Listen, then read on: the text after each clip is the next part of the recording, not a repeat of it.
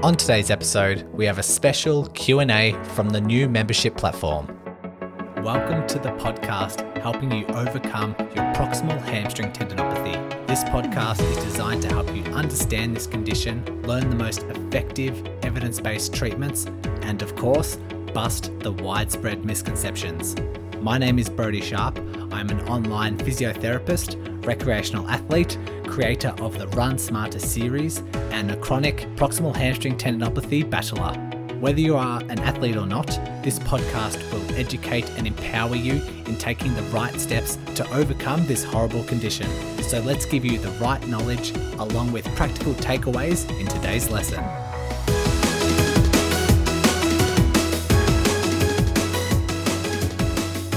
I am feeling pumped. I am feeling excited. I have, um, as you heard at the top of the show, I have released a membership group. Um, if you are interested, uh, I did a soft launch over the past month or so, doing some social media posts and just reaching out individually to some people to see who would be interested, just gauging the level of interest and whether this is a viable sort of product that people want and people want to sign up for. And I thought I would launch the product if I had five or six members that were interested. I'm like, yep, that's enough interest in this soft launch to, to go ahead and do it. And quickly, I had 15 people who are like, yep, need this, um, excited to get started and have signed up. And so now my uh, viable or just my testing, my initial testing has then launched into this thing which is which is now a product. Um, so you'll be hearing in the um, pre-roll and mid-roll, there's now ads um, promoting this stuff to to reach more people with PHT. Because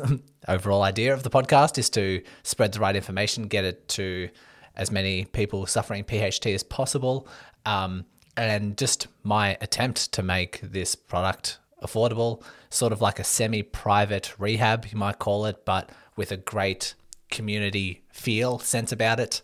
Um, currently have members. Like I said, it, it launched a couple of weeks ago, and you get exclusive podcast episodes. And what you're about to hear is one of those exclusive episodes. It's actually the second one that I have done. Um, the first one I introduced the into the members, answered some questions, sort of familiarizing people with the platform. But now you'll hear the second exclusive episode that I did for the people of this community just to kind of share it get so you get a sense of what happens in these exclusive episodes um, this one this is a one-off kind of a special occasion where i will share this type of content um, and yeah there as i'll explain as i hit record there is a certain channel in that community called learnings wins and insights and members then go in and share their experiences what they've learned what wins they've had how they're, um, you know, kicking their rehab up a notch or seeing benefits, what, what changes they've made to see such benefits. And so I share a few of those in this episode, and then I get into answering their questions, answering their podcast questions. So it's about, you'll hear questions about um, rehab as you age, about sitting with a cushion, um, about plyometrics, and also recovery expectations. So, the links are in the show notes, and um, you will be hearing these ads in other episodes coming up in the in the pipeline. I do have some injury chats that I want to talk about, some book reviews I want to talk about, and also some other um, podcast interviews that I have done. So look forward to bringing you all of those in the coming weeks, and yeah, hope you enjoy. I am so pleased to now be talking to people because last episode I actually recorded when there was no members and just wanting to have some content released before members start joining this community. But now we have a bunch of members contributing and posting their insights, their wins, their questions, all those sorts of things. So I'm absolutely loving it. Um, I thought we might actually, we'll go to the questions in a second, but I thought just as a good start off, I might just uh, take some key posts away and share it on this episode. Um, so going into the channel, let me just find out what it's exactly called: the learnings, winnings, and insights, where all of you are um, doing a very good job of contributing to some of these insights. I just thought I'd nitpick a little bit just to um, you know, get the the ball rolling, get sort of this uh, positivity flowing. So one I picked was from Massey, who in the in that particular channel said uh, one of the insights and um, learnings was avoid hills as much as possible and limiting them to once or twice a week. So I thought I'd take that away because it's quite useful. Yes, hills are an aggravation, an aggravating factor for a lot of PHT sufferers, but um, while Massey, you do say avoid hills as much as possible. You're still only limiting them to once or twice a week. So you're still doing them a little bit, which is why I thought I would talk about it because you, you don't need to get rid of them altogether, but just trying to limit whatever the aggravating factor might be for you. Um, try not to look in absolutes. Try not to just cut it out altogether. Just trying to f- trying to minimize it, reduce it until symptoms get back under control. Sabina, in terms of her insights, said track your exercises and running. Increase one thing at a time and track over 24 hours. With this method, you know exactly where you stand in your rehab and what caused your pain 12 hours afterwards. And also mentioned, accept that not being able to run is really is a really hard thing. It can feel like a depression and affects everything in your life. Speak to others that will understand. In brackets, like this group. I thought that would be um, interesting to share or like worthwhile sharing because you're not in this alone.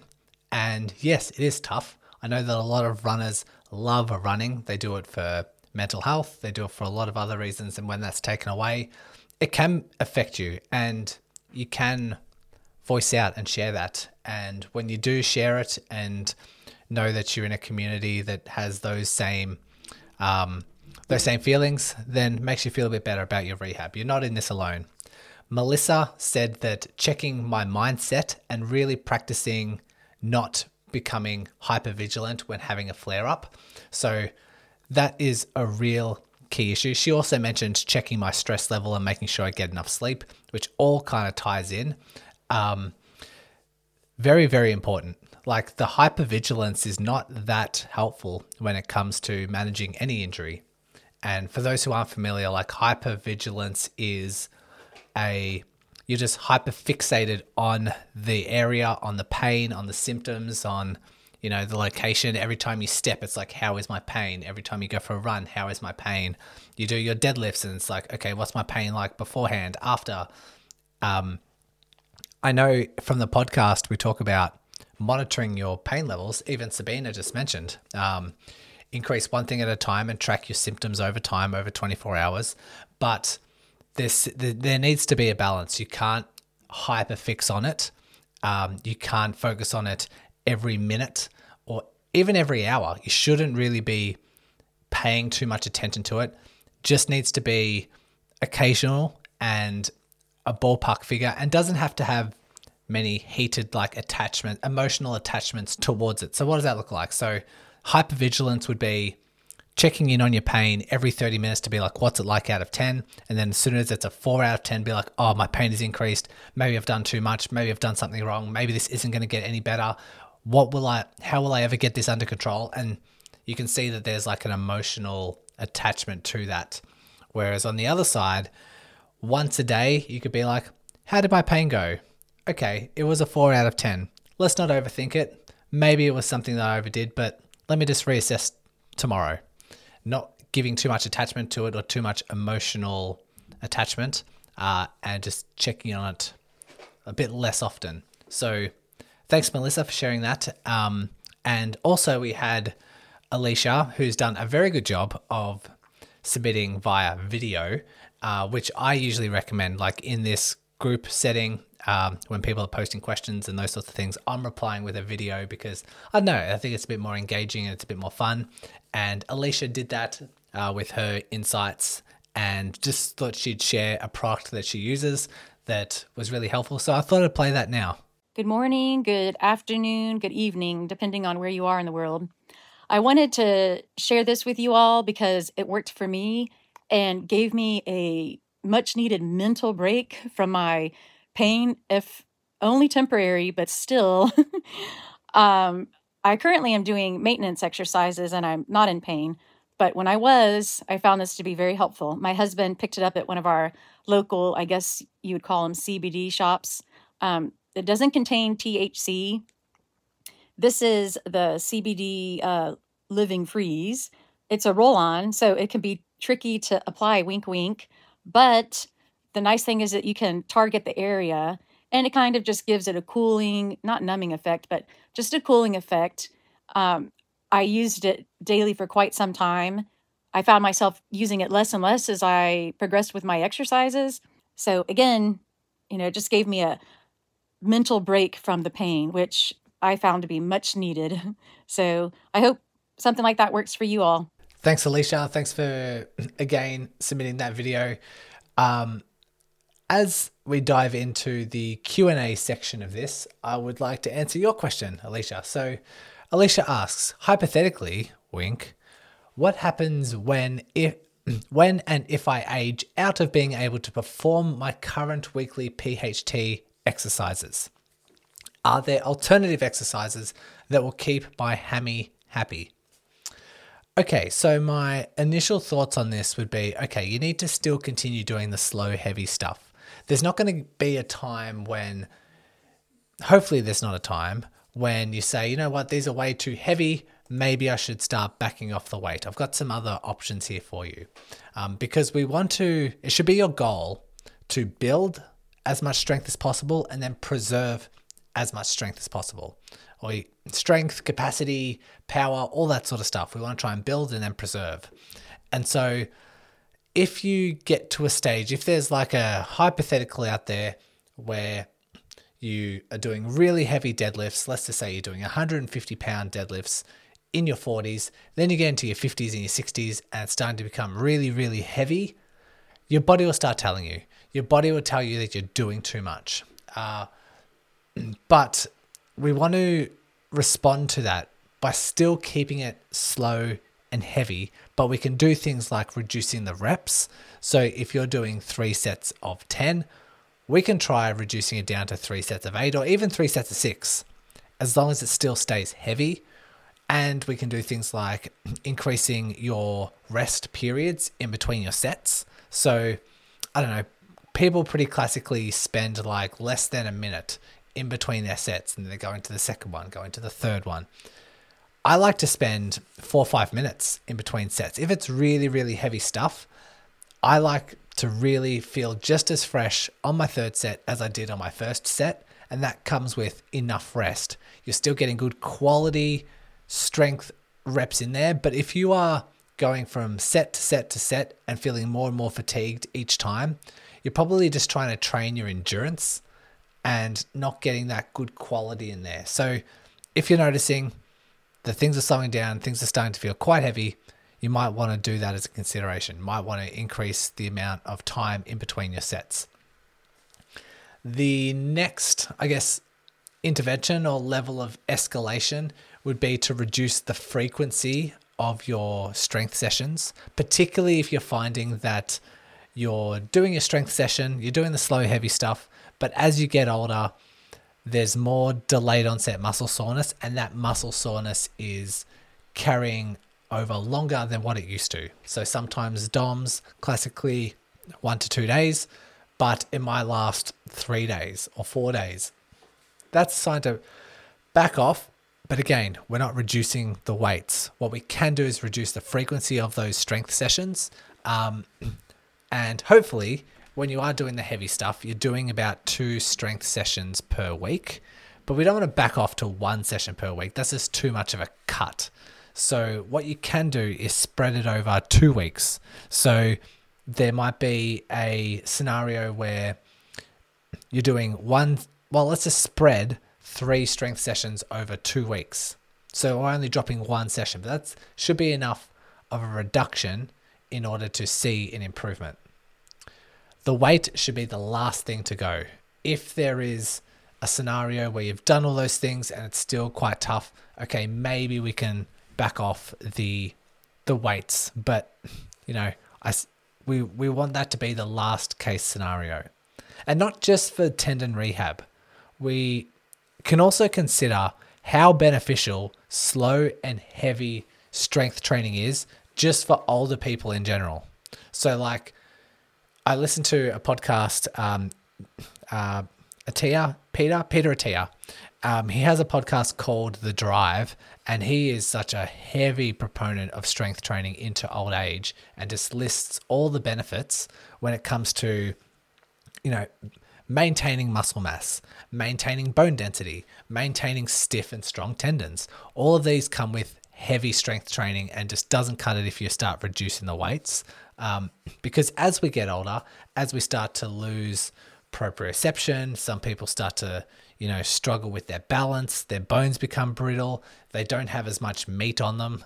And then if something happens, like they have a fall, if they fall down the stairs or, you know, fall off their chair and land on their hip, if if you've got brittle bones and not a lot of muscle around those hips, you can break that hip. It's it's quite common for a deconditioned elderly person. And that can have really serious consequences. And so maintaining the the heavy stuff, not just for your rehab, not just for the tendons, but for you in general, you you're going to love it. And you know, strength training improves your metabolism, reduces your fat, uh, reduces the likelihood of developing diabetes, like all those sorts of things. Really important to keep in mind. Um, the second part of your question, Alicia, uh, are there alternative exercises that will keep my hammy happy? Uh, I'd still just keep to deadlifts, keep to curls, keep to step ups. Don't really need to change that. Um, like I say, there's other modifications you can make, like the sets, the reps, the frequency, and all those sorts of things. Maybe range of movement as well. But um, yeah, we still want to keep to those core exercises. Okay, next up we have Jen who says, Will using a cushion long term make the tendon weaker in sitting, or is it better to wean off using a cushion at some point? Okay, um, first of all, I'd probably change the term. I probably wouldn't say the tendon's getting weaker. I would say the tendon is getting deconditioned. Um, slight difference there uh, because what comes with weakening a tendon is just weeks and months of inactivity, but you're still being active. It's just becoming more and more foreign to that stimulus. So I think deconditioned is probably a better word.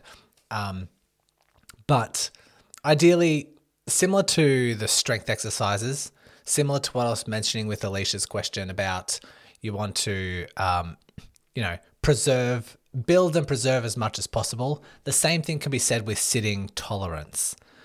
We want to find out what you can tolerate, then we want to preserve it, and if anything, build upon it. And that comes with using the cushion and without using the cushion. So you might say, okay, when sitting with a cushion, I can sit for the most part on a typical day, I can sit for about 60 minutes. Without a cushion, I could probably tolerate 20 to 30 minutes. So you need to make sure once you've found that tolerance, you need to make sure you still do that thing. You want to make sure you're still doing sitting for that period of time, sitting for 20 minutes without a cushion, maybe twice a day, and then sitting with a cushion for the remainder and standing for the rest. You're preserving what your current tolerance is. And then as you get stronger and as you can tolerate more and more, those sessions start to fill out. So 20 minutes without the cushion can turn to 25, can turn to 30 as you build it in. And this should this should be done alongside your rehab. So you want to do if sitting is uh, a vulnerability of yours, progress the strength, making sure you're doing your curls and your step ups and your deadlifts and those sorts of things. But alongside that, having some sort of structure throughout the day of saying, okay, when I'm at work, let me sit for 20 minutes with a cushion, 10 minutes without the cushion, and then I'll stand for 20 minutes. And let me just do that um, on repeat until lunchtime and then change it up from there. And if you write it down, you can say, all right, let me stick to two weeks of just doing this structure. Then after that, let me just massage these numbers around. Let me turn the 10 minutes into 15 and etc. etc. It should be exactly like your rehab. Rehab is all about just finding your tolerance, finding small progressions and just monitoring from there. just do the same with with the sitting. Um, the ideally uh, to go back to your question, Jen. Um, ideally, I would say you'd want to wean off the cushion eventually. Uh, essentially, because like it's fine to sit with a cushion, but you don't want to carry it around all the time. You don't want to be too, I don't know, vigilant about how you're going to sit, where you're going to sit. If you go out to the movies or go out for dinner or go out to a bar or watch your kids' sporting event, you don't want to constantly be thinking about, oh, what's the what's the sit going to be like? Hopefully, it's not too firm. Do I have to bring my cushion? Should I leave it in the car? Like we want to eventually move away from paying too much attention to this injury and giving it less and less of your time and energy and emotion. Um, and we know, we want to get back to a normal life. We don't have to. We don't. We want to get to a point where we don't have to carry around a cushion all the time. Not only for a, a tolerance point of view, but just for a lifestyle point of view. And so that's probably the reason why I would suggest it'd be better to wean off a cushion at some point. Not only are you building up the tolerance to sit on firm surfaces, but you should be sitting on firm surfaces anyway um, for everyday life without thinking too much about it. So hopefully that helps practically build some sort of structure and hopefully we can move things along in that sense. Um, it might be slow, might need a lot of patience, but structure and progressing through, um, yeah, see, we'll, we'll do the trick. Jen also asks another question. Once the tendon is near the end stage of recovery, is it recommended to do any plyometric exercises to make it extra resilient? If so, what would be some recommended exercises? I would say yes, plyometric exercises are recommended only for the people who want to return to doing very high end explosive stuff. Because that's what plyometrics are. They're a very quick, explosive movement that requires a lot of the tendon uh, and a lot of the rest of the body. And so we want to build up those conditions, we want to build up that tolerance and have your body recognize and handle that force when returning to those goals that you have. So, if you want to do sprinting, if you want to do jumping, bounding, if you want to do kettlebell swings, if you want to do team sports like basketball, where there's a lot of change in directions, jump, land, take off, all those sorts of things, um, you'd want to incorporate some sort of power based stuff into your rehab. But you probably don't need to do some specific plyometric exercises. You can just do a structure that looks like the thing that you need to do. So, if we're using running as an example and you wanted to get back to your goal was to always do just slow marathons, don't really care about speed, don't enjoy speed, don't really want to do anything like that. Um, I just want to keep it slow and not really push my capabilities. Plyometrics doesn't necessarily need to be for you. But if you're a sprinter or if you want to get back to hill sprints or fitness classes that involve like, you know, short, sharp, short, sharp efforts. Um, when I used to do CrossFit, that used to be the case. You do, you'd run 50 meters and then do something, run 50 meters, do another thing.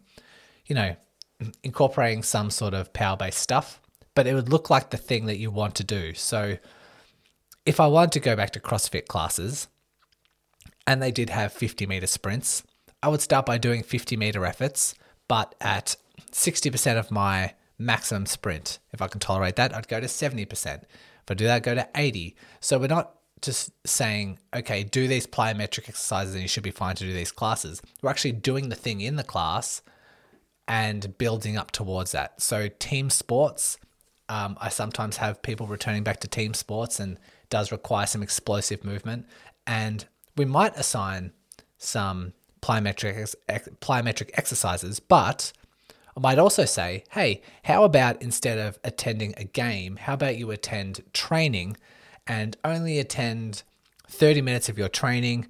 And if you can, only do that at 70% of your capacity. Do you have the availability? Do you have the control? Do you have the time to do that? And if they do, in they go. They're getting used to that movement by doing the th- by doing the thing and then the half hour might turn to the full session, that 70% might turn to 100%, and then they're going into games where, you know, all restrictions are lifted and away they go. That's better, more functional, more enjoyable for some people, and more specific than saying, okay, do these plyometric exercises and then you can play basketball. And there's a, a fair bit of a disconnect and a bit more risky to do it that way as well. However, if I have someone wanting to return to sprinting and they went from 60% to 70% and flared up, we had to bring that under control.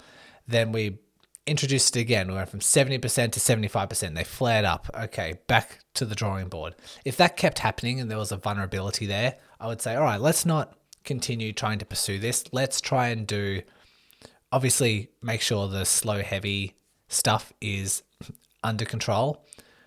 But let's try and meet the conditions in the gym. Let's pull you away from the sprinting and let's sit down in the gym and trying to come up with some sort of thing that bridges the gap because right now it's a vulnerability for you. We don't want to risk another flare up. Let's try and change the conditions a little bit. And so some plyometric exercises might look like um, kettlebell swings. They're not really plyometric, they're more power based. Um, plyometric is very sharp, like pogo jumps. You're looking at like very short contact time, very explosive, where kettlebell swings, it's a bit slower, but it's still power based. Um, plyo lunges, where you're doing a lunge, then you're launching yourself in the air, swapping the legs over and landing um, with the opposite foot. Uh, hill strides can be classified as like a power based exercise. Um, those are some of the ones I recommend. Usually, kettlebell swings and plyo lunges in the gym would um, be something. But box jumps, someone dropping from a height and then quickly jumping into the air is a plyometric. Um, those sorts of things. So if you get really strong with your plyometrics in the gym and then go back to sprinting 60, 70%, hopefully we've bridged the gap enough so that that risk of flare up diminishes. I will say though, just to finish off this question, we want to be very, very careful with assigning, prescribing, progressing power based stuff. The the slow heavy things are actually a lot less riskier because it's slow, time under tension. The, the tendons like thrive on that a bit more. But the power based stuff, yeah, it's I've had people do, you know, they can deadlift hundred pounds and then they do a twenty pound kettlebell swing and it flares them up just because the sheer act of heavy mixed with power flares them up. It's just a it's it's an incredibly tough thing for the tendon to try and endure. So just make sure that you start off very conservatively and you progress very carefully and sensibly. Okay. Um, lastly, we have Joseph, who asks Is this a condition that could be cured? Or is it a chronic condition that has to be managed for the rest of my life? Um, I saw, I have a specific answer for this, but it will apply, it will change from person to person. Um, in a general sense, if you have a chronic tendinopathy, um, on the um, structural level, you can't heal a chronic tendon it undergoes some sort of derangement and some sort of degenerative process that is irreversible. Once it gets to like a 6, 10, 12 month mark, um, it starts to have those sort of changes. But I usually don't like saying that because that sparks a lot of fear in people and think and people think that you know they're destined to have pain and dysfunction for the rest of their lives but, you know, I've had tendinopathies. I've had a shoulder tendinopathy. I've had, um, well, proximal hamstring tendinopathy. I've had a pes anserine tendinopathy. Um, what else have I had? And some of those have lasted years. And there would clearly be some sort of permanent degenerative thing through that tendon. But here to say that I've managed to overcome those and have no pain whatsoever for years and years.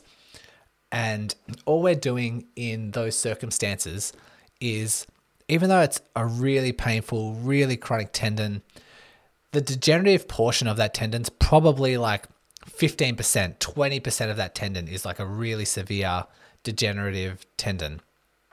all we do is strengthen up the whole healthy the whole healthy tissue of that tendon and that can easily restore all the capacity that you need, all the strength that you need. And once you restore that strength and capacity in the healthy portions of that tendon, pain subsides. And yes, if you do the wrong thing, yes, if you overtrain and sprint and do things that you probably shouldn't, overload the body, symptoms are likely to come back. If I do a lot of sprinting, increase my deadlifts, and then have to sit on a long haul flight, my PHT symptoms would probably come back. Um, you know, something that I'll accept. Even these days, if I do like a pretty hard workout and then I have to sit to drive somewhere for a long period of time, I'll start to get a bit antsy. I'll start to wriggle in my seat a little bit. But this is where I like to reassure people that maybe these things pop up throughout your life here and there, but you can get to a stage where it does not become a concern. You're if you keep a lot of strength, if you progress a lot of that strength, you return all of your function.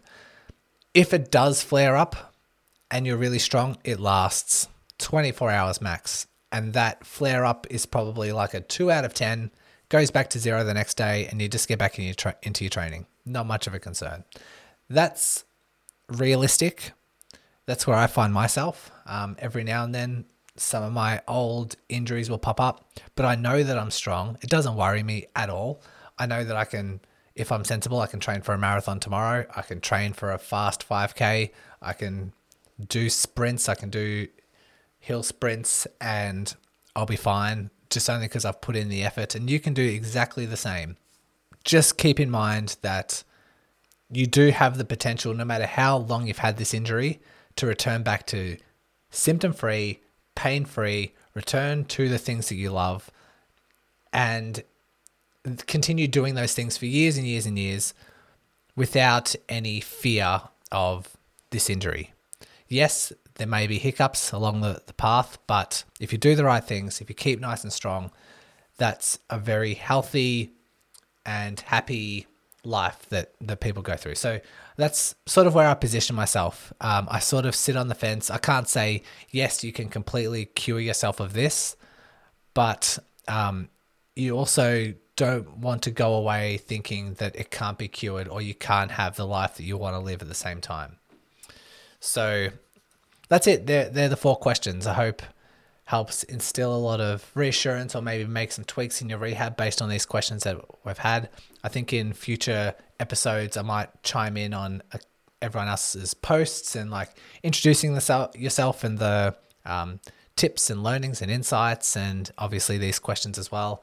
Um, will be a nice recap of what what has been in the Slack community. So, um, thanks for all your contributions.